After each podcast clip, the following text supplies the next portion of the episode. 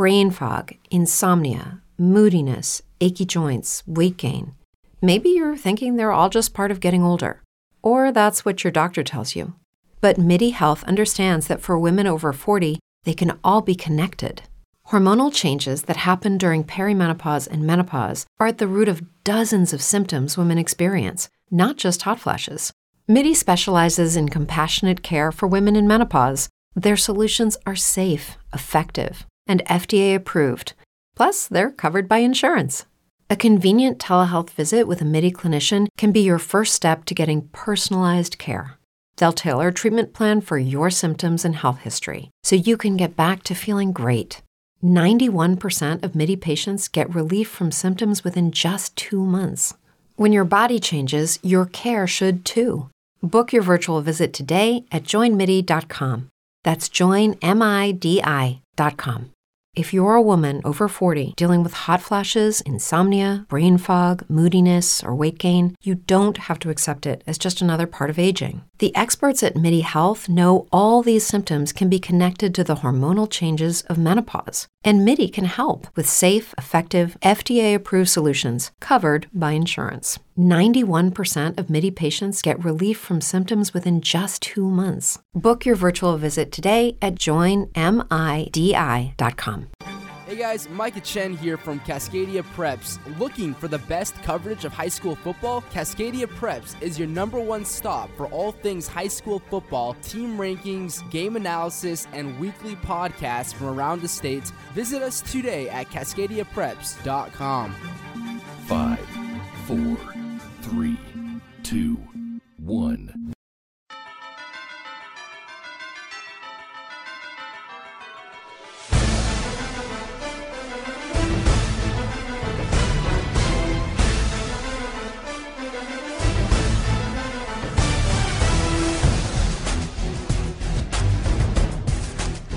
Greetings and welcome into Huffman and Spencer for Wednesday, July 20th, 2022. I'm your host, Rylan Spencer of Cascadia Preps, along with me, as always, Brandon Huffman of the Avery Huffman DIPG Foundation and 24/7 Sports. Brandon, how are we doing? Oh my gosh, Rylan. 40,000 plus air miles, probably 85 plus hotel stays, way too many days in a car rental. My travel season is done. I am mere days away from vacation. Recharging, recalibrating, resetting, whatever you want to say. I could not be happier unless I was floating down the Deschutes River, which I plan to do in a few days. I was about to say, is there a good location coming up here for this vacation? There will be a week in Bend with all of its great refreshment establishments. Yeah, especially the one named after the river you were talking about. Ain't that the truth? Right there. There's also a couple right near there that have great locations, great scenes, great food. I think I've been to 7, 8 of the breweries in that town, and including Growler Guys as well. I mean, it's... When was the last time you were there? Last time I was there was 2 years ago, the pandemic vacation, because we were supposed to go somewhere else. We ended up going to Bend. And it worked out great because Bend was kind of starting to get back to normal. And you want to eat outside anyway. So when they say, oh, you can only eat outside, that's right up our alley. Well, and the thing is, too, with Bend, the way that it's grown and everything. Actually, you know who lives down there now is our guy, Casey Fresh. Might have to see what he's been up to. But the thing about Bend is, like, with the way it grows, though, shoot, you were down there a couple of years ago. There might be 7, 8 new breweries going in that we don't know about. So no doubt. That's a great town, man. It really is. So great, and it's just one of those great places where you feel like you're far away, but you're still, you know, an easy drive to there. It's just got good places to eat, to drink, to hang out. I mean, it's just the perfect kind of place. We don't really have that place here, do we? Because we have like the Tri-Cities or Ellensburg. Like, there's like cities that are, they're not even close to like the actual like activities available of Bend. I mean. Right. It's just, there just isn't. I mean, I can't think of another place that has, you know, that one, the growth that they're having is insane. But, like, the Tri-Cities is maybe, like, the most comparable in a way. You would think maybe, like, a Wenatchee would be. I guess Leavenworth is maybe the most comparable, but it's so much smaller. they need about, and they're really, Leavenworth's biggest jam is really the fall, or I'm sorry, Christmas time. Yeah, that once it starts getting colder, Leavenworth gets awesome. Now, Leavenworth in the summertime, I spent a month out there one time when I was like, I don't know, 16 or 17 years old. I loved it. It was great. But after, I don't know, a week, you kind of run out of things to do. And that ain't the case in Bend. No.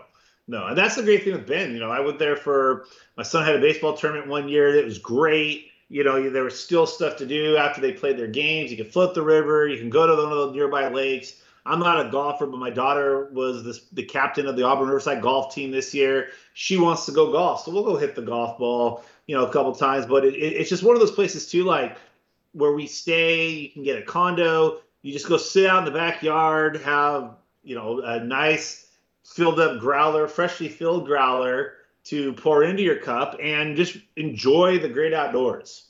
Yeah, which is – and the thing that I like about Bend, too, is, yeah, it gets real warm there. That's the type of place. 90s next week. Yeah, but doesn't it seem like there's always like a nice breeze going through that town?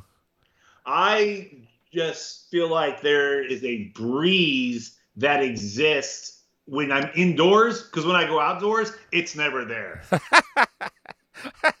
But you're on vacation, so you almost, you know, you don't complain about it. You just go with the flow, especially because you probably got a beer in hand, right? Like a nice Deschutes beer. I mean.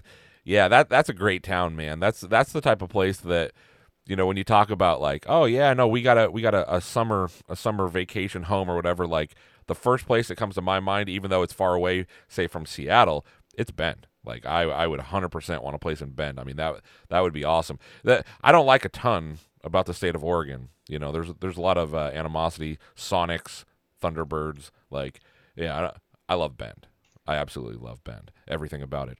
Plus, I was just in South Florida, or I guess West Florida. I don't know. The University of South Florida is in Tampa, but like it's not really south. So I was in Tampa, St. Pete, Bradenton last weekend. Trust me, anywhere is going to be better than there. I was built for the rainstorms that we dealt with driving back from the ING facility to our hotel. Like I have never seen rain like. And you're driving across this bridge and you're just seeing lightning bolts right next to you hitting the water. It was insane. Really? Like I've seen video of the storms, but like it's like that. Like you're driving and then boom, it's like right there. Yeah. Whoa. I mean, maybe it wasn't as close as it looked, but it sure as hell looked like it was close. Do you remember the old what is that place called? It was called the Fun Forest in Seattle. It's where like it's like between EMP and the arena. All right. Yep. And they had like amusement park rides and everything. Yes, it's been my 13th birthday there. In fact. No, that's funny. So they had some great rides there too, but it was very very outdated. I remember like one of the last years of that place though, and I don't know how old I was at the time, but I remember they were doing some construction. I don't know if it was EMP. It probably wasn't EMP. It might have been like maybe the Gates Foundation building or something. Whatever it was, there was a crane up. And I remember all of a sudden, boom, the clouds open up. And this is like summertime. Clouds open up, and so everybody kind of gets off the rides, and we're all like standing out of the – all of a sudden it's like, oh, you hear some thunder and lightning in the distance. Then a friggin' lightning bolt hit the crane.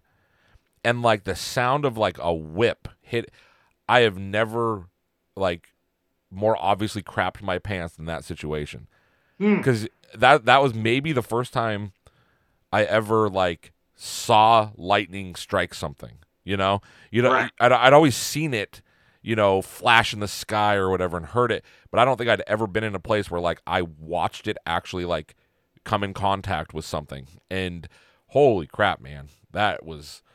Yeah, that was scary. Like it's kind of like giving me shivers just thinking about it. But so anyway, so next week you'll be on vacation. So either I'm going to find somebody, or we just won't have one. Maybe because then basically we'd be starting back almost at like August. So we can kind of maybe just like start fresh then, or I don't know. We'll figure it out. But let's talk really quickly about the Avery Huffman DIPG Foundation, Avery Strong DIPG.org, and Avery Strong DIPG on all social medias.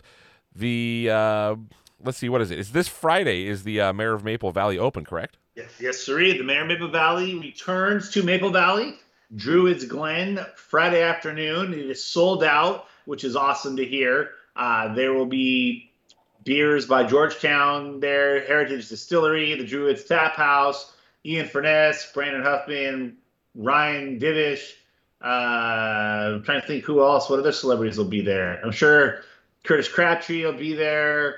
I'm pretty sure Softy will be there. Like, it's the whole crew, all the who's who of Seattle medias, and then a slappy like myself will be there, benefiting the Avery Huffman DIPG Foundation, Holinsky's Hope, and the Jordan Morris Foundation. So it's an awesome day. The amount of time and energy. Jason Puckett as well will be there. The amount of energy that Ian pours into this event, and for not a cent. It's all to donate to the foundations, and then the Mayor Beer will be back in the fall. So looking forward to it. Looking forward to being back in action in Maple Valley for the first time since 2019. And then I go on vacation the next day. So Rylan, once I get through these next 48 hours, they always talk about the first 48. I am more excited about getting through the next 48. Yeah, you got a nice little. It's like the light at the end of the tunnel might even already be there. Like it is. Last year I kind of like crawled in. We went to Hawaii. That was like a long time family vacation we had planned. But I had gone to Alaska the weekend before, and that was when June was just absolutely insane because the college is bringing camps back. I was like on fumes. I'm already on fumes right now. Like I am so exhausted that I can't even begin to tell you how like little energy I have from all this travel. I may look like I'm $1 million and I may be this, glamorous looking person, but I tell you folks, deep down, it's hard being me. Yeah. I mean, bald Fabio. Fabio, right? Like I get that a lot. So I heard a lot of Coug names, and then obviously there was like five guys that were like Coug fans, kind of that you mentioned there, and then I heard one Husky Softy. So those do kind of balance out in terms of homerism for their teams, right? Like you got to bring in the soft one to kind of bring everybody back to the middle once they all go, to the Coug side. So should we maybe some good battles in the clubhouse there? Like I might make an appearance out there. Like, I mean, I've heard, like you said, Georgetown beers. Like, I'm a fan of that. So, I don't know. Maybe we'll see what happens. There's something else that we kind of want to talk about very briefly. And if you're interested, I mean, I'll give my email address right now. It's RylanSpencer@CascadiaPreps.com. If you follow me on Twitter, you can easily find it. It's in my bio. I guess I should look to make sure that it is in my bio. I'm pretty sure it is, though. If not, that would explain why nobody's ever emailing me. Yeah, it's right there. So basically what we're going to do, Brandon, you and I have never had advertisements on this.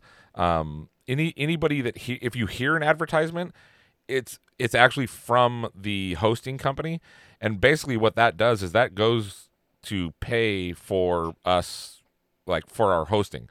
So we're not making money off of doing this podcast. We do it for fun. We have a good time doing it, which is kind of why we don't really have like any one topic other than the five names. We kind of just bounce around different things every single week. But basically what we decided is, you know what, our numbers during the fall football season, during the, basically the middle of August until kind of like the middle of December, our numbers are ridiculous. Like they go through the freaking roof.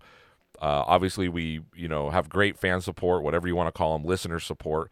I guess I would say it maybe, and the numbers stay good throughout the offseason, but specifically during the football season, the numbers are huge.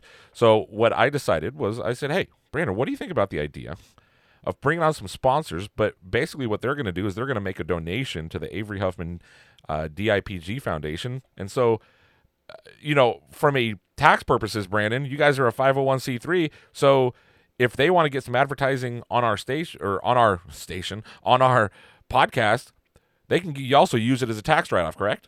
100%. So what we're going to do here is when Brandon comes back the next time, I don't even know what the exact date is, we'll have a lot more information about it. But if you want to figure out, like we kind of have an idea of how things are going to work. Basically, I would need people to reach out to me. And really what it would be is it would basically be like a $500 donation. So it's $125 a month because it's basically a 4-month season.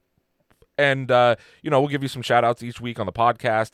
And again, it's a donation to the Avery Huffman DIPG Foundation. So, it's going to a great cause. And we can put some advertising, just a simple reads or, if you have a real quick commercial, we could throw it in maybe at the beginning or something. But if you would like more information on that, you feel free to reach out to me, RylanSpencer@CascadiaPreps.com.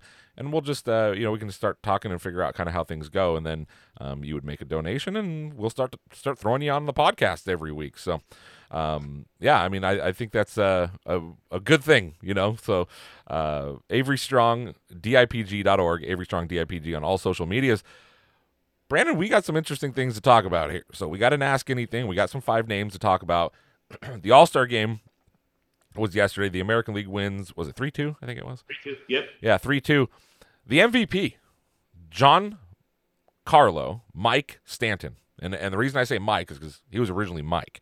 I'd never even heard of Giancarlo Stanton. As a Marlins fan, and I've been very open about that. I love the Florida Marlins, Miami Marlins. Actually, I love the Florida more than the Miami, but that's beside the point. But I remember when he all of a sudden became Giancarlo Stanton, and I was like, wait, who's this guy? Is this Mike Stanton's brother? Like, we got another Stanton here? Like, what the heck? But Brandon, before he was a big-name MLB star hitting home runs that are like, out of this world, he was a football recruit. And he was also obviously he was recruited for baseball too. And you know what? I should have asked him specifically what it was, but our good friend Scott Enyard even remembers Mike Stanton as a football recruit because I believe Scott was at UNLV at the time and they were recruiting him to come play football. What do you remember about him? So in 2006, Notre Dame High School had just graduated Garrett Green, who would go on to be a career clipart holder at USC, backing up John David Booty, Mark Sanchez, and Matt Barkley. But they had this young hotshot quarterback named Dayne Crist, who ended up signing with Notre Dame, left Notre Dame, played at Kansas. But Dayne Crist was the dude. And we had been hearing a lot about Dane going into his junior year. So opening game of the 2006 season, I'm down in Southern California watching Notre Dame against Canyon Country High School. J.J. DiLuigi, who ended up being the California player of the year, was the star at Canyon Country. But in that game, Canyon was up late, and Dayne Crist threw a touchdown with about 15 seconds left to a receiver named Mike Stanton, who outjumped a couple. Now, keep in mind that this Notre Dame team was stacked. Notre Dame had, at the time, Sam DeMartinez, who would go on to play at Cal, Charlie Carmichael, who would go on to play at Oregon, Shane Horton, who would play at UNLV, Wes Horton, who would go on to play at USC, Anthony McDonald played at Notre Dame, Dayne Crist played at Notre Dame. Like, this is when Notre Dame in the CIF championship game that fall before had lost to a team with future Stanford wide receiver Richard Sherman and Compton Dominguez High School in the championship game. So they were salty. They had something to prove this next year. Well, they're losing to Canyon. And Dayne Crist throws this touchdown pass to Mike Stanton. So I'm interviewing Stanton after the game. He has no football offers. At the time, he was still a relatively lightly recruited baseball player. But I was talking to him about his recruiting, and I remember the article still existed on scout.com up until 2017. He wanted to go play at USC. At the time, USC was just a few years off of winning the College World Series. They were the it program in college football.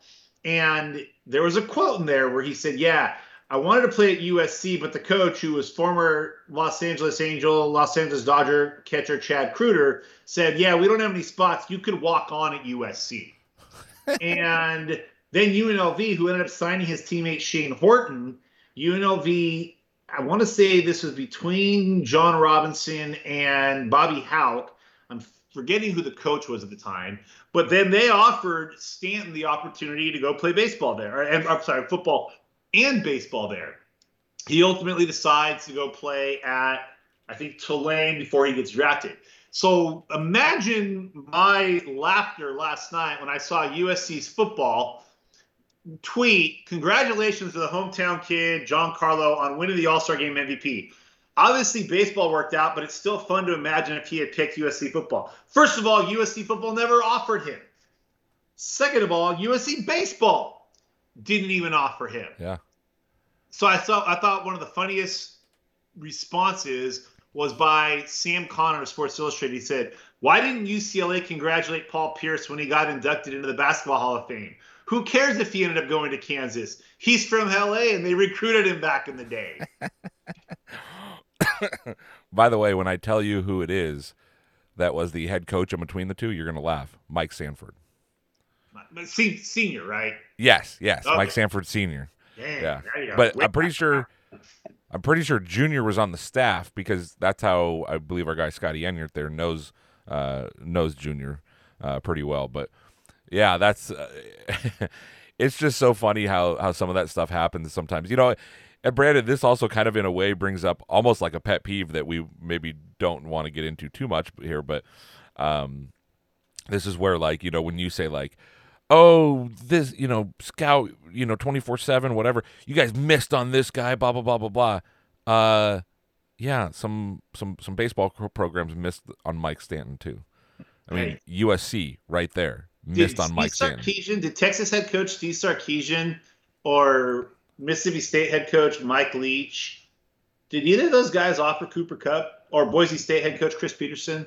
Yeah, exactly. I mean, Chris Peterson, like, when you think about Cooper Kupp, like, he kind of fits the mold for a lot of receivers that they have had over there at Boise State. I mean, okay, I don't want to say... It's true that some things change as we get older. But if you're a woman over 40 and you're dealing with insomnia, brain fog, moodiness, and weight gain, you don't have to accept it as just another part of aging. And with Midi Health, you can get help and stop pushing through it alone. The experts at Midi understand that all these symptoms can be connected to the hormonal changes that happen around menopause, and Midi can help you feel more like yourself again. Many healthcare providers aren't trained to treat or even recognize menopause symptoms. Midi clinicians are menopause experts. They're dedicated to providing safe, effective, FDA-approved solutions for dozens of hormonal symptoms, not just hot flashes. Most importantly, they're covered by insurance. 91% of Midi patients get relief from symptoms within just 2 months. You deserve to feel great. Book your virtual visit today at joinmidi.com. That's joinmidi.com. If you're a woman over 40 dealing with hot flashes, insomnia, brain fog, moodiness, or weight gain, you don't have to accept it as just another part of aging. The experts at Midi Health know all these symptoms can be connected to the hormonal changes of menopause, and Midi can help with safe, effective, FDA-approved solutions covered by insurance. 91% of Midi patients get relief from symptoms within just 2 months. Book your virtual visit today at joinmidi.com. Hello, it is Ryan, and we could all use an extra bright spot in our day, couldn't we? Just to make up for things like sitting in traffic, doing the dishes, counting your steps, you know, all the mundane stuff. That is why I'm such a big fan of Chumba Casino. Chumba Casino has all your favorite social casino-style games that you can play for free anytime, anywhere with daily bonuses. That should brighten your day a little. Actually, a lot. So sign up now at ChumbaCasino.com. That's ChumbaCasino.com. No purchase necessary. VGW. Void where prohibited by law. See terms and conditions. 18 plus. I hate to do this, but coming when you look at it, who would you rather had, say, a Kirby Moore or a Cooper Kupp? I mean, they're kind of the same player, right? Like, and so you were good on offering Kirby Moore, but you wouldn't go after a guy like a Cooper Kupp. Yeah. Huh. Weird how that works, right? Like, yeah, kind of funny at times how that works. I got a tweet for you here, Brandon, and you may have seen it because I do actually now that I'm looking here, I see your name tagged in it by a guy named Bundle Up Folks. Shohei Ohtani's team won without him pitching today for the first time since June 27th. How 2019? Because that's what it feels like. I don't know the exact numbers, but I'm sure you saw the graphic that popped up with since the brawl between the Angels and the Mariners, what the records are, and it was like 13-3 for the Mariners and like 3-12 for the Angels, and it was like, it's just so funny because when you and I talked about it, like a couple of days later, it was almost exactly what you said, kind of in a way, like, you know, Nevin's an idiot. Mm-hmm. And look what he did. Like, he straight did this. I mean, he put them into a tailspin. I mean, they were kind of in one to begin with, but he really, I mean. And the week before that brawl, the Angels took 4 of 5 in Seattle. Yeah. With, I think, Mike Trout homering 11 times or however many it felt like. Yeah. But, like, even then the Angels sucked. Like, all that did was fully accentuate just how far this team has fallen off the train tracks. Yeah, and it's just, I mean, it's so wild. I mean, I get it, Rendon's not playing, but, like, when you look at it, it's just so wild how much money, how many resources, you know, just money how much has been thrown at this Angels roster, and they just can't. They can't put it together. Like, it's so mind-blowing to me to look at it, because then you look at some of these other teams, like, you know, teams that I'm sure, I mean, obviously I don't have the payrolls in front of me, but I can't imagine, like, the Twins have a better payroll. No, Tampa doesn't have a better payroll. Yeah. And it's like, you know, I remember when Jerry DiPoto was hired in Seattle, I remember seeing, you know, people, Angels fans commenting on things on Twitter or other social media avenues where they're like, oh, he didn't do crap here, blah, blah, blah. He's going to fail in Seattle, this and that. I'm like, I mean, at the time, who knew, right? But now you look back on it, it's like, hey, maybe DiPoto would make more sense in Arizona or in Anaheim right now. Like, or, when I say Anaheim, like, as an Angels fan, does that annoy, or is it like, because no, like they are Anaheim. I mean, yeah. If I really want to get technical with me, they're always going to be the California Angels to me. Yeah, I loved the old California Angels logo. Oh, the logo was the best. Yeah. But no, it doesn't annoy me at all. I can't stand the fact that they are the Los Angeles Angels. That's so dumb. Yeah, I mean, still to this day, I do it on accident when I say Anaheim. Although I guess technically it is L.A. Or are they still L.A.? No, they dropped the Anaheim. Okay, so the second A now is actually for Angels. Yep, L.A. Yeah, Angels. Okay. The Lad and the Laws. Yeah, I mean, still to this day, I routinely refer to the Raiders as Oakland on accident, and I still do it with the Chargers of San Diego. It's one of those things that's it's just never gonna actually stick in my brain. Like, I just know it's not. I hate it, but it's totally different with, like, say, Oklahoma City Thunder, right? Because they have a completely different name. Yeah, man, those old Angels hats and stuff were great, right? With the big A. I love throwback night when they wear with the gold halo. Yeah. Angel or the red A, the dark blue, the red bill with the logo of the state of California on the side and the A going through it or the halo going through it. Oh, them's were the days. Every now and then you'll see, like, what is it, Super 70s Sports? Oh yes. You know, or there's another great Twitter account called MLB Cathedrals, and like they'll throw out a picture of the old, you know, Angel Stadium with the big A out front, and like, I don't even really remember that too much. I remember it more in the shape of, you know, the Rams being a major tenant there also. But when you see that, man, it makes me feel so much better about that franchise. You know what I mean? Like, I miss those days where, like, the big A with the halo was actually, like, a prominent part of the organization. See, this is something that I think is always fascinating to talk about, because you were kind of in that tweener era where you probably grew up going to games at the Kingdome. Yeah. Football and baseball, but then, you know, Safeco and CenturyLink open up kind of, you know, right at the end of your high school years. Yep. You know, I grew up in an era going to the Coliseum for USC games and Raider games, going to the Rose Bowl to watch UCLA play, going to Anaheim Stadium to watch the Rams and the Angels play, going to the Forum to watch the Lakers. Yep. And I get the amenities. Like, I watched the Winning Time documentary, or I guess it's not really a documentary, the Winning Time series on HBO, and how, you know, the Forum was the hottest place in Los Angeles to go. And, you know, I think back, like, yeah, our modern stadium's so much nicer and better, yes. But there really is something to the charm of how horribly designed architecturally, how boring places like Jack Murphy Stadium looked as they got older. But, like, to me, as great as it was to be at Game 5 of the 2002 ALCS, you know, my best memories of going to Anaheim Stadium were when it was a full-on football stadium, and you were sitting in front of the football press box on the third baseline upstairs for $3 tickets. Like, there's just something about – baseball's one of those weird sports where, like, the stadium gets maybe new people into it, but old fans love the charm of the old stadiums. I love one of the things that I love about baseball, how every field is different.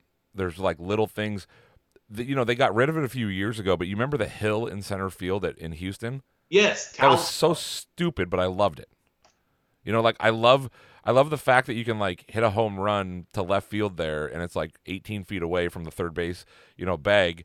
But if you hit it, you know, 30 feet to the right of there, you got to hit it off the wall, and you're running the bases. Like, is it the Crawford boxes, I think, in left field there? at in Houston, I think it is.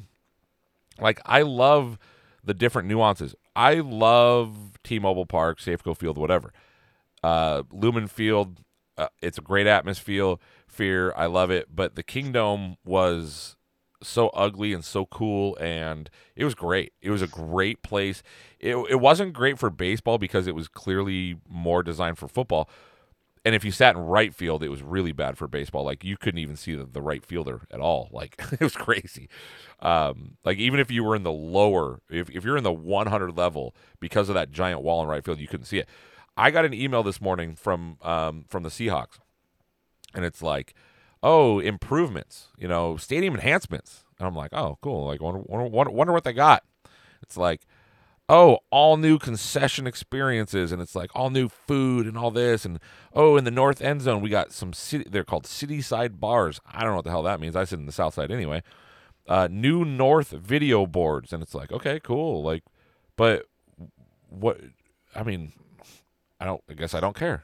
You know what I mean? Like, right. I there's nothing here that appeals to me. Oh, on the Toyota fan deck, you know, like all this stuff. Like, oh, we now have a $25, you know, crab cake sandwich. Awesome. Like, I'm going to a football game, man. I'm going to drink some beers outside the stadium.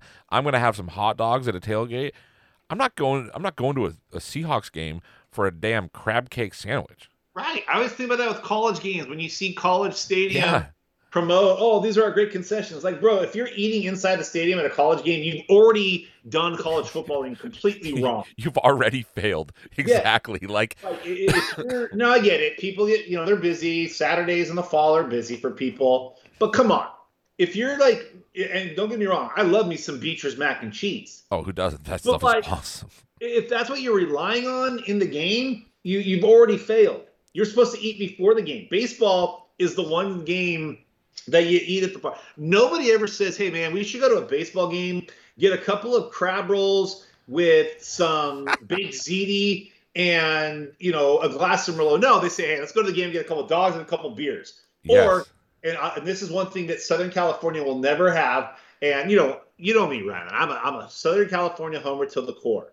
Yep. But where Seattle kicks the proverbial butt of Southern California is that stretch of land between CenturyLink and Safeco, or whatever they're called now, with is it the hot dogs, the smoke that's coming from those different vendors blows away. I mean, and I love going to whatever version of the phone company park that San Francisco Giants have right now. I love going to the Gaslamp Quarter in San Diego. Yeah, but there is because Dodger Stadium has nothing like that, right? Nothing. But there is. In fact, I saw a funny tweet yesterday. It was a picture from the 1980 All-Star Game, and it said, according to report, it was the picture of the parking lot from the aerial shot from 1980. It said, according to reports, the people in this section have finally gotten out of the parking lot as of this morning. But that's one thing about going to a Mariners or a Seahawks game is that stretch outside, that's to me is baseball. Like, you can get a hot dog, you can take it in, you can get the Seattle dog, you can do whatever. Like, that is what makes those, to me, that's the charm that you kind of give up when you have a brand new nice stadium. Yeah, and that's the thing that's hard about like these new stadiums is they don't have as much character. They don't have quirks and like the, you know, like different things. One of the things my dad has talked about, and obviously this has maybe gotten a little bit better over the years, is, you know, there was no I don't know who the sponsors, Coors Light, Bud Light, whatever. You had your local beers is what you got inside a stadium. So like you would be going to a Mariners game to have a Rainier. You'd be going to the Brewers game to have, you know, I don't know, a Milwaukee's Best. I don't know what they have, right? Every place had like their own like beer that was attached to the stadium. Now, the beer selection in Seattle, I don't know what it's like in other stadiums. You've probably been to more than me, but the beer selection in Seattle now is actually great because there's like, you know, the only problem is it's so damn expensive. But, you know, the beer selection is great now. You can get a Tall Boy or Rainier and, you know, different things. But, you know, it was just so much more like you went to the game for a dog and a beer. And, and like, for me, well, you didn't go to the game for that. But when you went to the game, you got a dog and a beer. When I'm going to like a football game, I don't really want that. Like it's a total different experience. When I go to a Sounders match, I don't really want, you know, something like I'm not eating inside the stadium. Like that's not what I'm doing there. But you know, baseball, it's so much kick your feet up and relax. Yes. That, you know, and that's the thing. This is where I get in between get off my lawn and loving the new age stuff with baseball. It's like I love speeding up the game in certain aspects, but I also love my favorite thing about baseball is that there is no clock. Yeah. The game ends when it ends. Yep. You know, it doesn't end when the clock runs out. No, it ends when the innings run out, basically, when the outs run out, you know. And so when you go to a game and you kick your feet up, and hey, we can go back a little bit to this one. I don't know if we talked about it on here, but the fact that I couldn't get a bag of hot peanuts inside, you know, T-Mobile Park was just infuriating. Right. You know, I want a nice cold rain ear in one hand. I want a bag of seeds or a bag of hot peanuts in the other. And you know, I want at some point I want, you know, a dog of some sort. You know, I don't really care if it's the giant foot-long one or if it's just a cheap, easy little Dodger dog or, you know, whatever. I want a hot dog. That's, to me, that's what baseball's about. And when you're sitting there and all of a sudden some dude walks by behind you and he's got like this you're like, oh, somebody in the section's got garlic fries, and you look and they're like 9 rows up, and you're like, how the hell can I smell that all the way down here? Like, don't get me wrong, garlic fries are really, really good. You cannot convince me though that Safeco or whatever T-Mobile does not have like vents around the stadium radiating the smell of garlic fries out just so you walk over to go buy them. Yeah, like wait a minute, I'm standing on second base. Why can I smell garlic fries here? Like, exactly, what? It's like McDonald's. It's like Disneyland, where like everything at Disneyland smells like a churro. That's what I feel like T-Mobile Park is. Have you been to a game at Levi Stadium? I have not. I've been to a football camp there. Okay, so they basically like push everybody out the like two corners of the stadium to leave. And when you do, you kind of like walk over this bridge that I don't know. I don't think it's a river. I don't even know what's underneath it. But you like walk over this bridge, and then all of a sudden you're in like the parking lots. So we're leaving Super Bowl 50.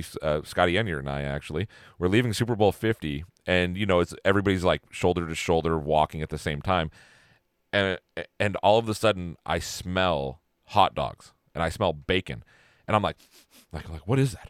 Like, holy crap, what is going on here? And I said to Scott, I said, I smell hot dogs and bacon. And he's like, what are you talking about? I was like, dude, you don't smell that? And all of a sudden, the crowd in front of us parts a little bit.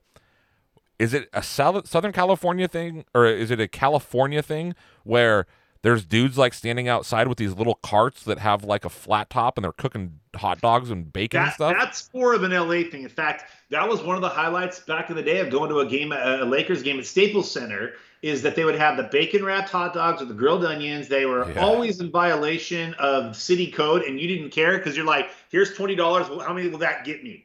And oh, yeah, those dudes don't have health department. Like, they don't have certification. Dude, there was nothing worse than when you see some, like, you know, some bureaucratic government lackey come in and try to take them. It's like, oh, sure, yeah, take the little guy who's got the best damn hot dogs in town, but don't do anything about the company that's charging you $14 for a 3 times reheated hot dog that was cooked 5 days ago. Man, when I was a kid, the Kingdome, oh my goodness. A Kingdome dog was good if you were getting one that was cooked that day.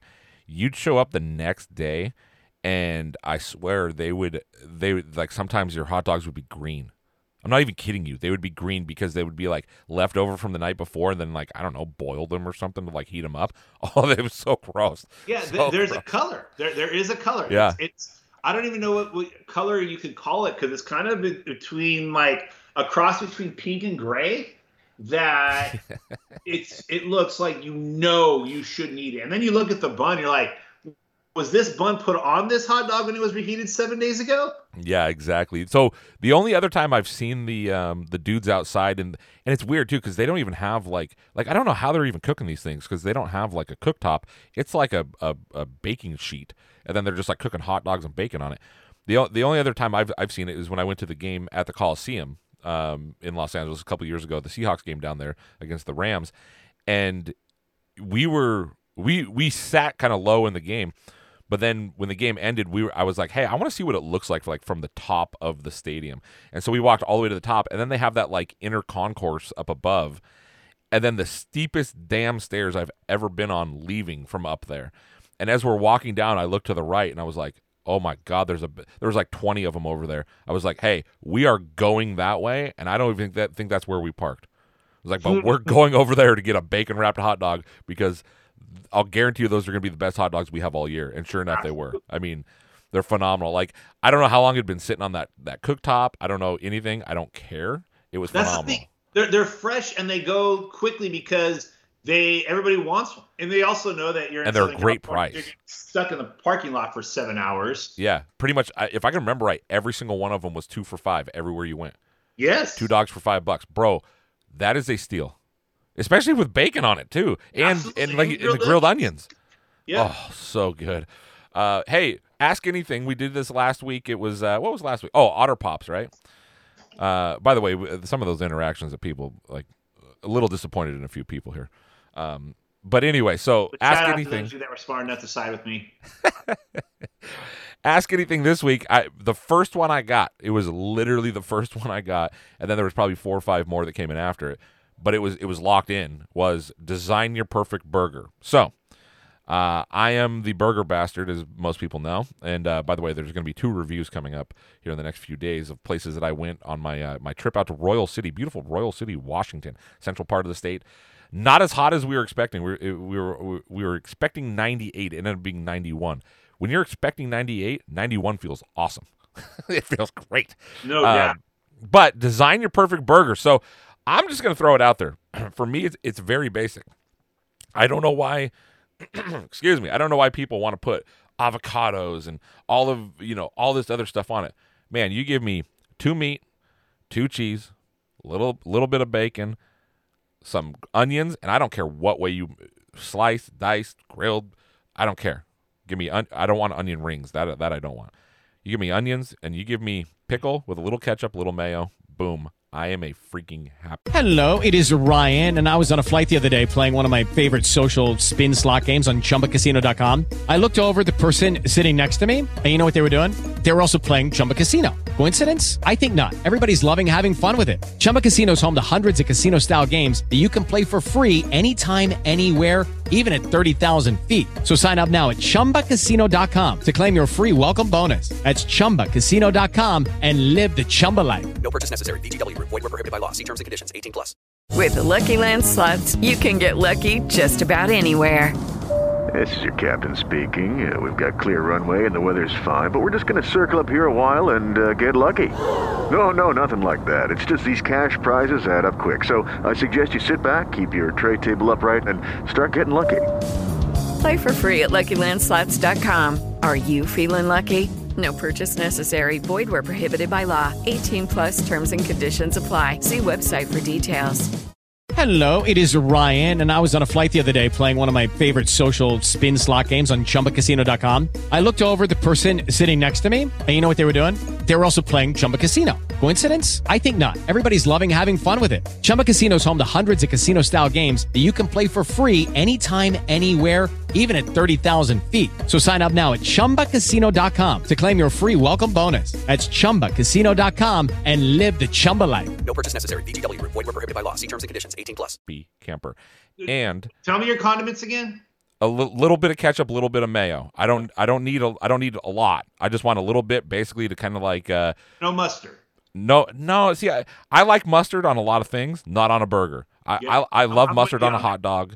Actually, you know what the best thing, like my favorite thing at a stadium or sporting event, when like, you know what, I need a little something to soak up some of this beer we've had. Give me a freaking salted pretzel with mustard. Sure. So good. But on a burger, no, I don't like mustard on a burger. It's just like I hate tomatoes on a burger, but on a sandwich, I'm in. Like yes. If I'm making a turkey sandwich or something, there's gonna be tomato on it. There's gonna be lettuce on it. Like, but I don't want those on a burger. Absolutely not. I will 100% not eat lettuce or tomato on a burger. But Brandon Huffman, design your perfect burger. What do you got? So I've got a traditional bun. I don't need sesame seeds on my bun. Yeah. Just give me I don't need a brioche bun. I don't need any of that stupid stuff that, although I will tell you, if you want to make a burger on a King's Hawaiian roll, yes, I'll definitely be interested. Or pretzel for me. I love a pretzel bun. And who of us has not enjoyed a big old fat sourdough, or a Texas toast melt? Yes. That's also good. But I want a regular bun with no sesame seeds. I want a perfectly cooked burger, meaning it's got to have a little bit of red, a little bit of pink, not too pink. I want a big fat piece of cheddar cheese on it, but I can also be convinced to put a piece of pepper jack cheese on it. Ooh, yeah. Absolutely have to have lettuce and onions on it. I'm not a big tomato guy, period, unless it's on a Jersey Mike's No. 9, Mike's Way. Mayo, a little bit of ketchup. I will do grilled onions. I will do raw onions. But to me, a hamburger absolutely has to have onions on it.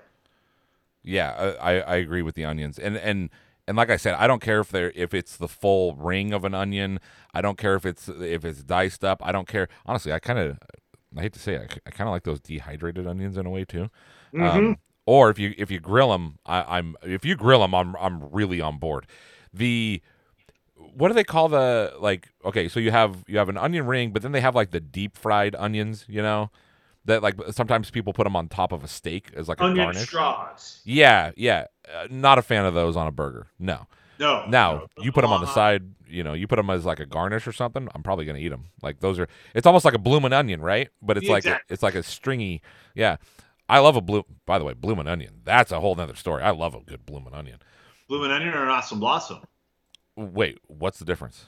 Awesome Blossom, I think, was the Chili's version of a bloomin' onion. Oh, that's right. Yeah, because that's a what's it called? That's a an Office reference, right? Yeah, awesome exactly. Blossom. I'm trying to think what, like, maybe is it like the sauce or something? Yeah, I think it's the sauce. I think it might be the breading. I think there's a little bit more zest in a bloomin' onion. Okay, like a little bit more of a zestiness to it now. Ron, you ever heard of Portillo's or been to Portillo's? Is that the hot dog place?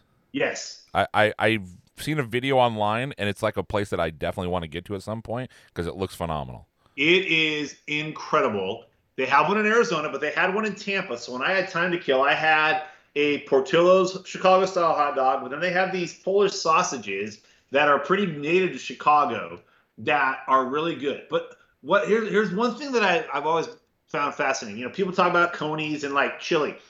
I have always said In-N-Out burgers are overrated. Since we're talking about burgers, Tommy's hamburgers are my all-time favorite. I love chili only on a Tommy's burger. I would never put chili on a homemade burger or any other version. It's got to be Tommy's burger. Yeah, but I would agree. Like, I love chili, but I don't want it on a burger.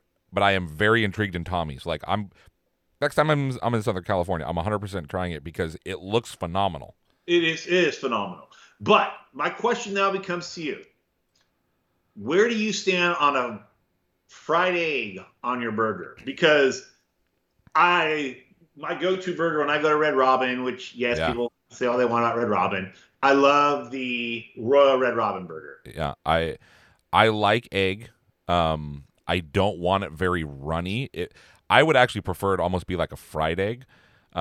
If it's going to be runny, I don't want it full on runny because to me that just causes like unnecessary like what's the word I'm looking for here? Like unnecessary sloppiness. You know what I mean? Right. Like take for instance, like I said, I like ketchup and I like mayo. I just want it on there to like have a little bit of the flavors, but also kind of take away a little bit of the thickness of a bun, let's say. But I don't want it to like be on my hand. You know, so like as far as an egg goes, I love an egg on a burger. I want the yolk to be like probably like, I don't know, 70% cooked, you know, and then have like a little bit of it drizzle out. What I hate is when I'm eating a burger and then you look at your hands and they're just covered in, you know, what you've been eating. Like I don't like that. I think with me, I'm okay with it if as long as it's spilling into the middle, because I've always been a big, like, hey, dip my English muffin in the yolk. Yeah, I like that. Me too. And, you know, you can put a little bit of it in your fries, but when it's making a friggin' mess all over the place, not down with that.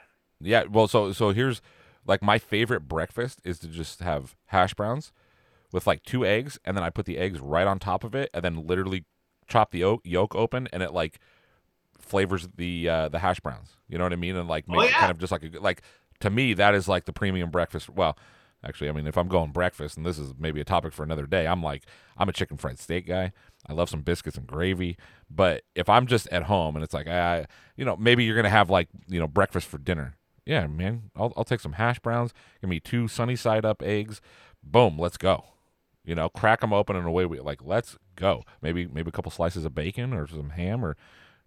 I'm good though. Like I could eat that all. I could eat that pretty much every single day. Like 2 eggs and a little bit of hash browns, and the eggs, like engulf like the runny yolk. Like you know how some people put like ketchup on their eggs or ketchup on their hash browns, like stuff like that. Like no man, yeah.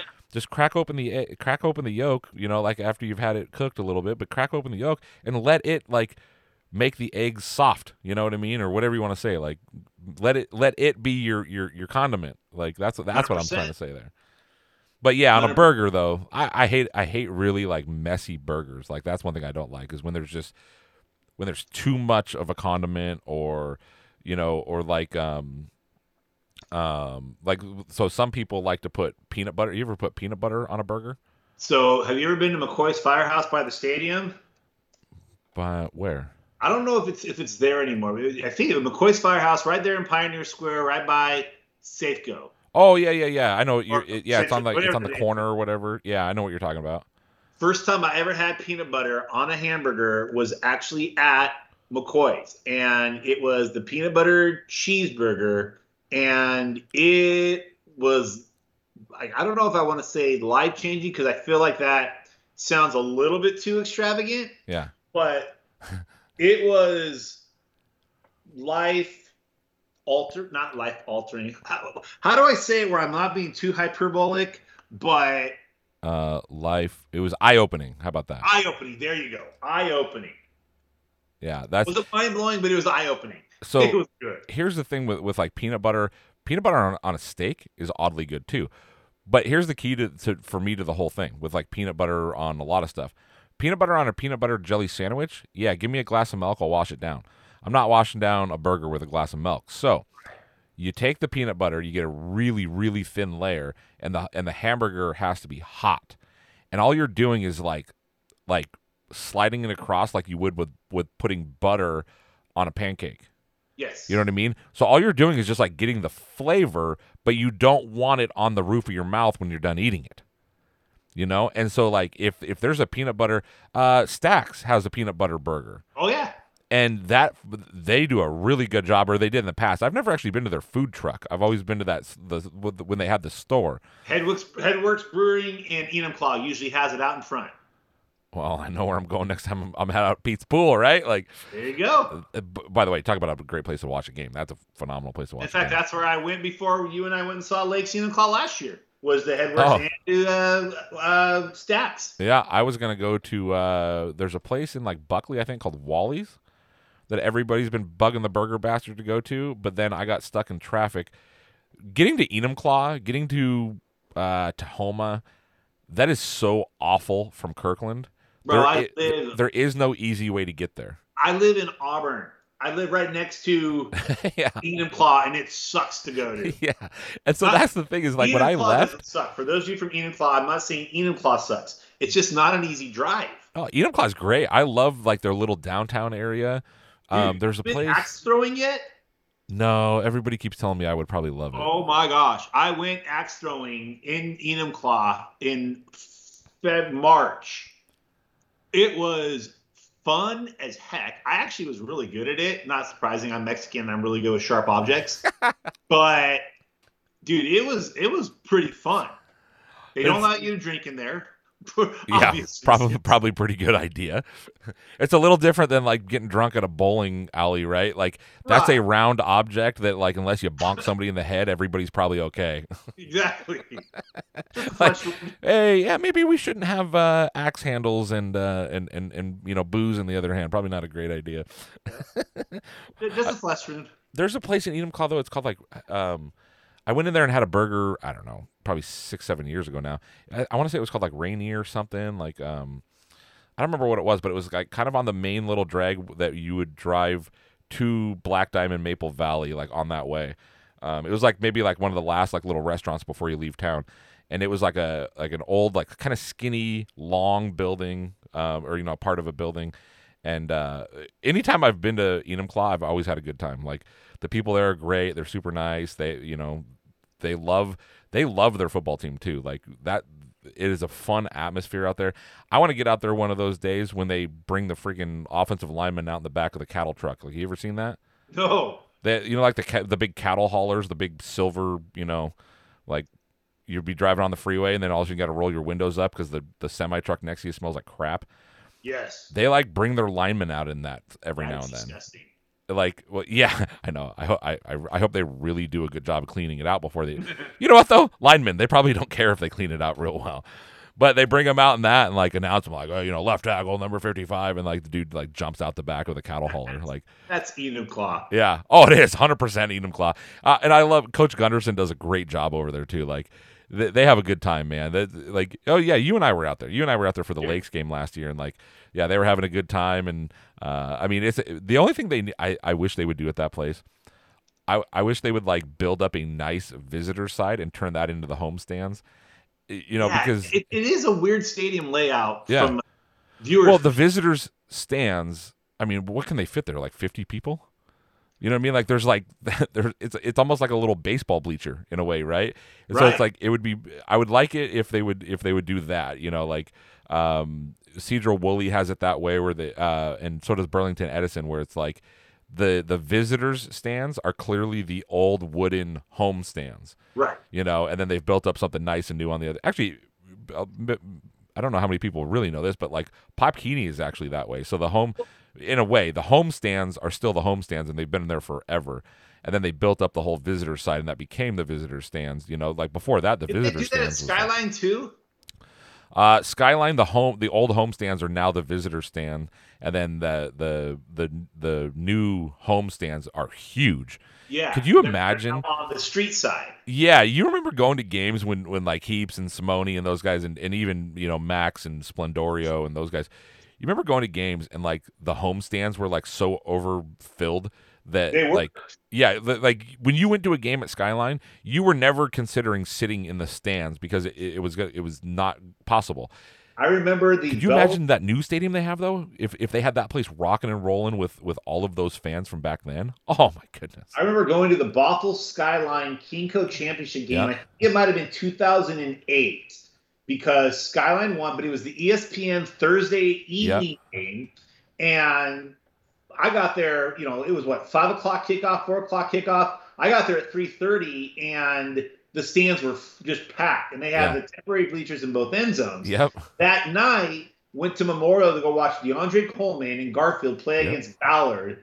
And there were more people on the sidelines than there were in the stands at that game. And it was, you know, it's almost like you needed to reverse the crowd or the stadium. Yeah. For the two games. Yeah, that was the thing. Like the original Skyline Stadium was so small because they had such huge crowds, you know, and their student section was huge, their band was huge, and then basically a home game at Skyline in the old stadium, you had like one section for the students, one section for the band, and then it was like the parents, and that was it. That was like all the room they had. 19 barbecue grills. Yeah. And you know, it was always cool too. Like when they started putting seats in the end zones. It actually made for like a kind of a cool atmosphere in a way because even though they were just like baseball bleachers, they would, you know, Skyline would score a touchdown and there'd be a bunch of fans right there screaming, yelling, going nuts. Yeah. You know, now with that new big stadium they got though, man, if you packed all those people, you know, all the home fans that they used to have up there, man, that place would be, it'd be intimidating as hell. They have a great facility too, like where the locker rooms are and like that whole big, you know, like built-in thing on the south end and the video board, you know. I remember I was at a game, I don't know, was it maybe Camas? I can't remember, but they kept showing like this is Sparta. Like they kept showing that thing. I was like, this is actually pretty cool. Like there's not a lot of places that have the video capabilities that they have up there, but there was a time where Skills and Drill on the Hill was the event in the West in June. Yes. I went up there many times because you could see like 32 teams in like, you know, what I mean, I would say walking distance, but it's obvious walking distance. It's like within, you couldn't even fit another football field between the two upper fields and the lower field, right? So, and you're seeing like 30 to 32 teams, like it was unbelievable. And then they had the lineman competition. Yes, I remember being out there watching Foster Sorrell doing the. I think it was between his freshman and sophomore year, and he's doing the bench press and what were they benching like 185 or something?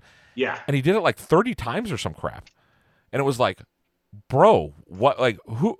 Are you kidding me? Like, there were seniors who were jacked that weren't even getting close to him. They were like 10 short. It was like, my goodness. Remember they had the they would push the truck and they'd do the tire toss, and like that was a great event. I'm sure they don't do it anymore, but that's one that I wish they still did, because I learned a lot in the you know, 8 hours that you'd be standing out there on that field. I learned a lot about some teams, that's for sure.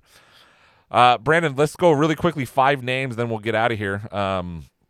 This one is going to be 5 names of quarterbacks in the 2024 class. We got a little bit of a mix here. We've got, you know, a couple of guys with some offers, a guy that saw some time last year, then 2 names of guys that I don't know. Like, I think they've both been mentioned maybe on the podcast before, but guys that we expect to kind of break out this year that maybe aren't. Well, I'm going to say this: they're definitely not household names. Maybe you've heard of the 2, maybe you haven't, but as a whole. Lucky Land Casino, asking people, what's the weirdest place you've gotten lucky? Lucky? In line at the deli, I guess? Aha, in my dentist's office. More than once, actually. Do I have to say? Yes, you do. In the car, before my kids' PTA meeting. Really? Yes. Excuse me, what's the weirdest place you've gotten lucky? I never win and tell. Well, there you have it. You can get lucky anywhere, playing at LuckyLandSlots.com. Play for free right now. Are you feeling lucky? No purchase necessary. Void where prohibited by law. 18 plus. Terms and conditions apply. See website for details. They're definitely not household names. So first one on the list is EJ Kamenong, 6'2", 195 pounds, out of Garfield High School in Seattle. Offers from Oregon State, Washington State. He's the only one on this list that has, well, I guess it would be Power 5 offers, right? And yep. So EJ Kamenong, you know, great athlete, can also throw the ball. What can you tell me about EJ? And hey, are these the 3, or do you think that there's maybe even bigger schools coming in at some point? You know, first of all, I got to go back. I mean, and this might have been before I even moved up here. Is Cole Morgan the last Metro League Seattle product at quarterback that had Power 5 offers? That is a great question, and what year was that? Very possible. Stanback was before 2000, because that was Cole Morgan. Stanback was I played against Stanback in high school. So, I mean, I was trying to think back when EJ got offered from Washington. I was trying to think when the last time a Seattle Metro League public school, yeah, not the privates. Not the privates, but that's how long it's been. I'm sure we're forgetting somebody, but that's had a Power 5 offer. But, yeah, I mean, you talk about a kid who's got arm talent for days. I mean, he's got an absolute rifle on it. And, you know, I've talked about this with EJ, too. When he learns to really just develop as a passer, not just his throws, but as a passer, and, you know, stop trying to throw everything 100 miles an hour. And I've seen that this offseason. He is starting to really grow as a quarterback, and I got a chance to see him at the Oakland Under Armour camp, and, you know, he wasn't just trying to be, you know, all velocity. It was thrown with touch, and it's not surprised that, you know, he's got a few Power 5 offers already under his belt, because he's got the arm strength, and as he continues to, you know, develop as a passer, as a pure all-around passer, he's got a chance, you know, to be a potential top 247 guy down the road. And I'm really excited to see his growth after his first 2 years to what he could be his junior and senior, because he's very naturally gifted and with a cannon for an arm. And as he continues, you know, you see that a lot with quarterbacks. You see it with pitchers. When you can throw with one speed, that's the speed you want to throw with all the time. But to eventually become a really good pitcher, you got to have a second and a third pitch. Yep. And to really become a good quarterback, you've got to be a quarterback that can make throws, that knows when to take something off of it. I remember going to, and I'm not comparing him at all to Ryan Mallett, but I remember watching Ryan Mallett at the Army Bowl one year. The first 11 passes he threw in the first practice were all dropped, and none of the receivers could catch it. And I remember one of the receivers came over and said, dude, we've never had a quarterback throw the ball this hard. Like, we're not used to it. But it was also the way of saying, like, dude, throw with some touch. And that's what EJ's really started to do this offseason, is use more touch on his throws instead of trying to throw everything high velocity. And as he does that, the sky's the limit for him. Yeah, because you can throw a high velocity on a lot of different throws, but when you've got – you know, a window to fit it in behind the linebacker in front of the safety or something, you have to be able to get it up there. You got to be able to get it up high enough but not too high, while also having enough speed on it to put it in the hands before the safety gets there. And that's probably one of the toughest things for a high school quarterback to really do, you know, to learn how to do that, because they're never really asked to do it. Now, you know, you get a kid like him who clearly has the arm talent and clearly has the athleticism. And I'll tell you what, that Garfield team, they're kind of sneaky. Like, I think this is a team that could be pretty dang good this year, and E.J. Kamenong is a big reason why. Moving on, let's talk about Jake Skockel, a kid we've talked quite a bit about over the years, but, you know, probably haven't had a real update on him here in a little bit. 6'1", 195, 3 stars out of Emerald Ridge High School in Puyallup. Got a few offers, Brandon. What can you tell me about, you know, one, this offseason, you know, I've seen some good progression out of him, but what can you tell me about Jake and kind of where he stands? Yeah, you know, speaking of that Oakland Under Armour camp, it was actually Jake who won between the 23s, 24s, and 25s that are there. He won the accuracy challenge. And you know, where Jake may not have an absolute rifle on him, he does have a strong arm. He's got a good arm, but he's a lot more further along in terms of throwing with touch, knowing when to let it loose, knowing when to throw with a little bit of touch, get the ball, really throwing all the throws on the route tree. You know, he could throw to his backs, he can throw to his tight end, he can throw to his receivers. Very smart kid, very heady player. You can tell this guy has grown up around the game. He's a coach's son. You know, the kind of guy that when he gets a 7-on-7 team together, he's the one calling the plays. And I think he's, you know, one of those guys that when he's going to be in football for a very long time, whether it's playing it or it's coaching it. Just a very smart kid, and actually was the first quarterback in the 2024 class to get an offer, period. When Nevada, or I think it was Florida Atlantic that offered him, then Nevada offered him, that staff went to Colorado State, and then Matt Mummy and Jay Norvell offered him a second time at Colorado State. So, you know, #2 quarterback according to 24/7 right now in the Washington State rankings, but just a very sharp quarterback who is, you know, this year especially losing Denzel Boston. I know this is weird to say, and this might sound what's the word I'm looking for? It might sound blasphemous, but I think a lot of times when a young quarterback has a Power 5 type receiver,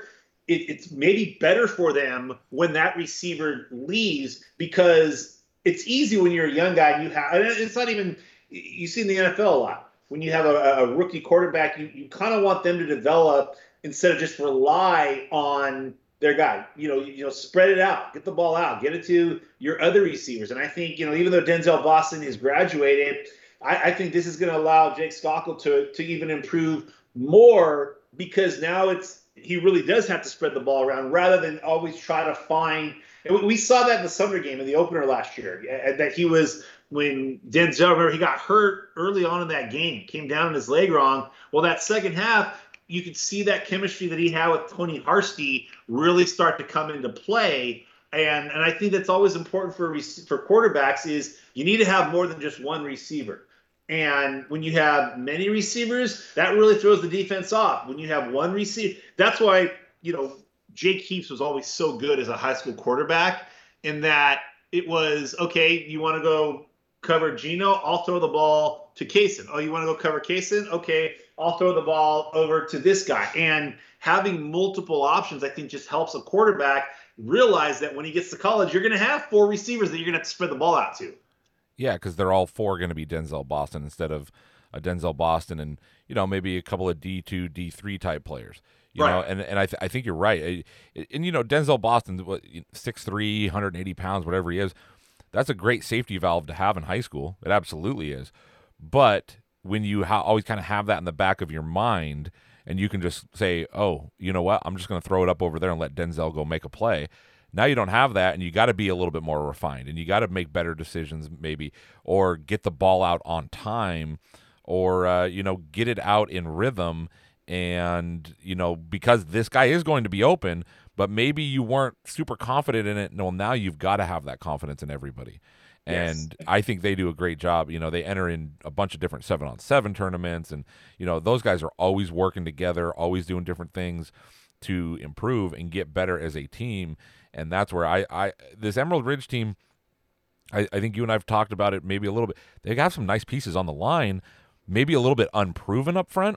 If that offensive line can come together, this is an offense that could put up an absolute, because they've got running backs too. They've got, Jacob Lane's playing some tight end or some split wide for them. Like, they have plenty of weapons on offense. They could put up a lot of points. It could be interesting to see because, remember, SPSL, they don't play non-conference games because they've got everybody in the one league. So it could be really interesting to see what happens with that team. I think that conference is fascinating. I think that conference is really up for grabs. I mean, Sumner looks tough. Olympia looks like they could be improved. Puyallup is Puyallup. There's GK is not just going to fall. They're not just going to go away. I mean, they're just like not just going to happen like that. And the team, Brandon, the team that everybody I've heard a lot from, there's a lot of buzz around Curtis. Mm-hmm. There's and you know what? Darren McKay, that guy is a really, really good head football coach. So going to be very interesting to watch. They're Jake Skockle and the Emerald Ridge Jaguars. I'm excited for those guys. Third on the list here, Blake Springer, a young man. I think we've talked about him maybe one time in the five names. I can't remember exactly, but Blake Springer, 6'1", 200 pounds, out of Monroe High School, a three-star. Class of 2024, this is a kid, got some starting time last year, has some nice film, but now it's kind of like the keys are his. Keys are his to the offense, and the Bearcats out there, and they're going to go as far as a guy like a Blake Springer can take them, and they've got some really, really nice weapons that maybe we'll talk about on another day. But Blake Springer, what can you tell me about Blake? I think he's definitely a name that maybe some people have heard of, but they don't know a lot about him. Yeah, speaking of absolute cannons for an arm, Blake, when I saw him going into his freshman year at a camp, you couldn't help but notice the arm strength. And in fact, at that camp, we had Cole Welliver was there, you had Jake Skockle there, and Blake was probably, velocity for velocity, yard for yard, throwing with not just Cole and Jake, but with Sam Hewer and Jabari Johnson at that same camp. He has got a rifle on him, and he just needed time. Really, that's what... For a lot of these quarterbacks, this is going to be their first year where they really are the guy behind center. And Blake had a great 7-on-7 season. He had a good camp season. I know he took his 7-on-7 team ETA to the semifinals out at Pylon in Las Vegas. And just a kid that I think, he's got a very bright future. Another one of the kids, much like EJ, that as he continues to, throw with more touch instead of trying to throw everything as a fastball down the middle, he's going to really evolve. And again, like with DJ, you really saw that during the spring with Blake, that he knows when to throw with heat. He knows when to take the heat off. He knows how to make all the throws. And a kid that I'm really eager. He's right now, we got him number 3 in the state, but there's a chance that, he could be in that conversation for the top overall quarterback in the state when it's all said and done. Yep. And this is going to be, a big year for him. 'Cause like I said, they got some talent. I've seen them a couple of times at the UW 7-on-7, a couple of weeks at Glacier Peak. And actually, you know what? Now that I'm thinking about it, Blake hasn't been at any of those 3 because he's been, some camps and such. They've got, they're getting, passes from guys that aren't him, and they're playing well. You know what I mean? So it's going to be really fun to watch. Next on the list, DJ Duran, a young man who.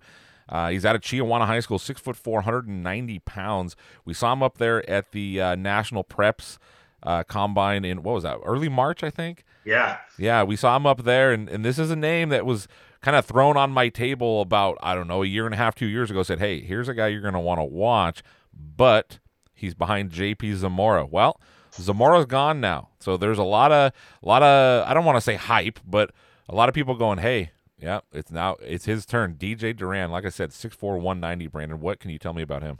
So he is the player that, like you said, we saw him up there at the National Preps event, and he first caught our eye. He was in the morning session, and you kind of like, wait, who the heck is this guy? Then you start doing the math, and you look at the number and the roster, and you're like, oh, okay, this is a guy who had to wait his turn behind JP Zamora. And, the next 2 quarterbacks we're going to talk about are both guys that had to wait their turn behind eventual Division I quarterbacks. And in the case of DJ Duran, he's a little taller than JP was at the same stage, maybe, a little bit better framed. I actually think he throws a little bit of a better ball than JP, who, JP was originally a Utah commit, ultimately decided to take a preferred walk-on at Washington State after Utah took, I think, 2 transfer quarterbacks and then 2 quarterbacks in their 2022 class. But, you know, JP was a Power 5 recruit himself. And I think DJ this year, with the opportunity to be the starter at Chiawana this fall, you know, we talked about Gabe Tahir last week and how sometimes those Tri-City kids just get overlooked by college coaches who don't want to, you know, leave the nest that they're used to. He's a guy that he may have to go to a bunch of camps next spring to be seen, but I have a feeling his junior season is going to put him on the maps of a lot of schools. Last but certainly not least on this list, a young man who I'm sure I'm going to screw his name up at different parts of his career. But this is a young man out of Graham Cappausen High School, 6 foot 170 is what we have him listed out here. He's been sitting behind Josh Wood for, well, I guess it would be what, the last year, even though they've played basically two football seasons. Davion Superalis. This is a young man that is just, I don't know if we've ever even said his name on the podcast, but we have talked about him a little bit. I think I threw a tweet maybe or two out about him also. The ball comes off his hand about as pretty as any quarterback you're going to see. What can you tell me about Davion? You know, first I'll say we talked about this last season. There is not a bigger person in the state of Washington.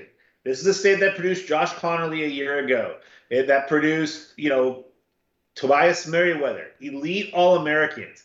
There is no bigger shoes in the state of Washington to fill than the shoes of the easily emphatic walk-away state player of the year, Joshua Wood. Having said that, Graham Cappausen 4 years ago or 3 years ago was in a similar situation where they lost a four-year starter, and he ended up being a two-year starter in the Pac-12, may potentially be the starter this fall when Dylan Morris graduated. And Nathan Thomas took over the reins, and we talked about it last week. GK went undefeated until to the playoffs and lost in a close game to eventual state runner-up Bothell. Josh Wood waits his turn. Now Davion Superalis has waited his turn. What's the point of me saying all that? Well, for one thing, there is still value, guys, and this isn't a problem in Washington. But I'm from Southern California, Rylan, the transfer capital of the world. Yeah, where quarterbacks not only will transfer, I mean, just this week, they had a quarterback who started out at one school, transferred to the other school to play his sophomore and junior year, transferred back to the school he started out with, is now back to the school he played his sophomore and junior season with. That's like a mild case in Southern California. There is something to be said about waiting your turn, and there's something to be said about learning from the guy in front of you. Yep. And Davion Superalis has spent the last 2 years not just playing against, you know, or playing behind Joshua Wood. Keep in mind, everybody talks about how great GK's offense was last year, and it was. That was as good of an offense as you're ever going to see. But Davion was the guy who was going up against GK's defense in practice 4 days a week, where teams would only have to go up against them one night. I mean, I know he's probably wearing the red jersey, but imagine being a freshman and a sophomore, and you got backup offensive linemen. You don't have Vega blocking for you. You don't have Curtis and Hunter Hill blocking for you. Instead, you have Vega, Curtis, and Hunter coming at you full speed up until the last second when they can't hit you. Yeah, and by the way, I think we talked about it on the podcast, that GK defense is maybe like one of the most underrated units we ever saw. I mean, statistically, numbers-wise, they were unbelievably good, and he went for two football seasons, he was going against them. Yeah. So Friday nights are going to be kind of a walk in the park for him, considering what he had to go up against Monday through Thursday at GK. All that to say, there's been a lot of bemoaning about how GK's lost a lot of talent, a lot of graduates, and they have. You can't argue the fact that GK has been hit hard by graduation. But there's a reason that program has been as consistently good as it's been under Eric Curley. And I know, you know, Curley retired, but Davion is that kind of quarterback. I've watched him for the last 2 years, and all he's needed is a chance. All he's needed is time to be the starter. And I think the demise of GK football has been greatly exaggerated, because I think the kid is game to be every bit a top three, top four quarterback in this state in that class. Yeah, and I'm not going to sit here and act like – so new head coach Jeff Logan, I'm not going to sit here and act like he is Eric Curley. Fact of the matter is, if you go to his Twitter account. Wait. That's already where he's different from Eric Curley. Yeah, he has a Twitter account. That's a good one. I hope Curley's listening because I know he has listened in the past. But yeah, so you go look at Coach Logan's Twitter account. There's a picture of him standing on a field wearing Graham Kapowson jersey, Eric Curley talking to him. You go over a couple of pictures. What is it? It's a picture of Josh Wood standing there with Jeff Logan talking to him. This is a guy, when you talk about, like, who is the right guy to step in and kind of keep it going, it's Jeff Logan. Yeah. So there's no doubt in my mind that this team, yeah, they may look a tad bit different. He might put his own, you know, stamp on things, but he's prepared. He's ready to go. You're not. It's not like you're getting some young guy that it's his first coaching gig and he's maybe above. No, he's ready to go. So when you talk about, hey, Josh Wood and Eric Curley, hey, next up, Davion and Jeff. Here we go. You know what I mean? Like, let's go. Let's do it. Like, I think this GK team is intriguing because, look, you simply don't lose that many seniors and become a favorite again the next year. But you can lose a lot of seniors and be sneaky good and surprise some people, and I think they have every opportunity to do it, and a big reason is at quarterback. It just is. I mean, the confidence he plays with, man. Like, the way that he conducts himself, some people may think it's cocky or whatever, but, like, I watch it and I'm like, man, this kid is good. Like, yeah. He's good. He knows it. But he's not out there, like, you know, showboating or anything. He drops a dime and he celebrates. Yep. He celebrates with his buddies. They're having a good time, man. It's going to be fun to watch. I'm excited to see a lot of teams in that SPSL, man. Like, I named them earlier. There's not going to be, a down week any week. Every week in the SPSL, there's going to be a game, two, maybe even three of them that are going to have potential legit, playoff implications. Like, even in, like, week one, week two, like, right away, it's you got to go. You know, it's going to be fun to watch. But, hey, let's wrap it up right there. He's Brandon Huffman again. Oh, you know what? Before I close it out, I mentioned I'll probably screw his name up. If we do mess up names, please reach out to us. Mm-hmm. Because that's one thing that I, like, look, I think I might know how to say a kid's name, so I say it over and over and over again, and then, like, 6 months later, they're like, hey, you know you've been saying his name wrong for 6 months? Dude, why didn't you tell me 6 months ago? Like, if the easiest thing I always say, if I'm saying your name wrong, if I've said your name wrong on a podcast or wherever, literally record yourself saying your name and just direct message it to me. It won't happen again after that. Like, literally won't happen again. But anyway, he's Brandon Huffman from the Avery Huffman DIPG Foundation, averystrong.dipg.org. If you would like to sponsor this show by giving a donation to the Avery Huffman DIPG Foundation, reach out to me, Rylan Spencer at CascadiaPreps.com. We will figure out how to make it work. But yeah, he's Brandon Huffman of the Avery Huffman DIPG Foundation and 24/7 Sports. I'm Rylan Spencer from Cascadia Preps. We will talk to you next week.